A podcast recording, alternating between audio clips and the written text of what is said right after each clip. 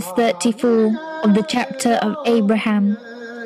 And he gave you all that you asked for, and if you count the blessings of Allah, never will you be able to count them. Verily, man is indeed ungrateful.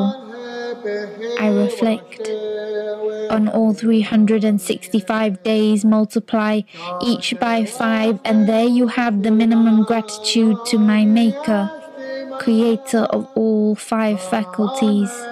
And I use my sight to blink applause for every day I am able to open my eyes to perceive even more of His blessings that manifest in everything around me.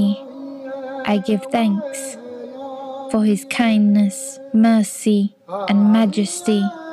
And I bow only to Him, King of Kings, for giving me life and supporting me with sustenance, and I pray. I pray every day that He makes me of those who are grateful.